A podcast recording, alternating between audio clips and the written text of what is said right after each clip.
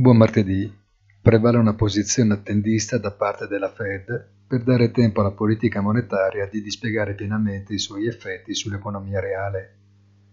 Questo confermerebbe l'impressione trapelata nell'ultima conferenza stampa di una Fed intenzionata a prendere una pausa di riflessione per l'appuntamento di giugno, il penultimo prima dell'autunno.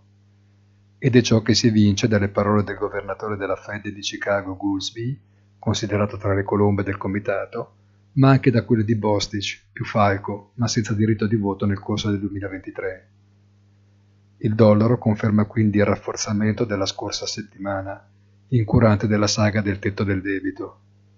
Prosegue il traccheggio degli indici dei tassi, mentre le elezioni turche rinviano il responso di due settimane. Buona giornata e come sempre appuntamento sul sito easy-finance.it.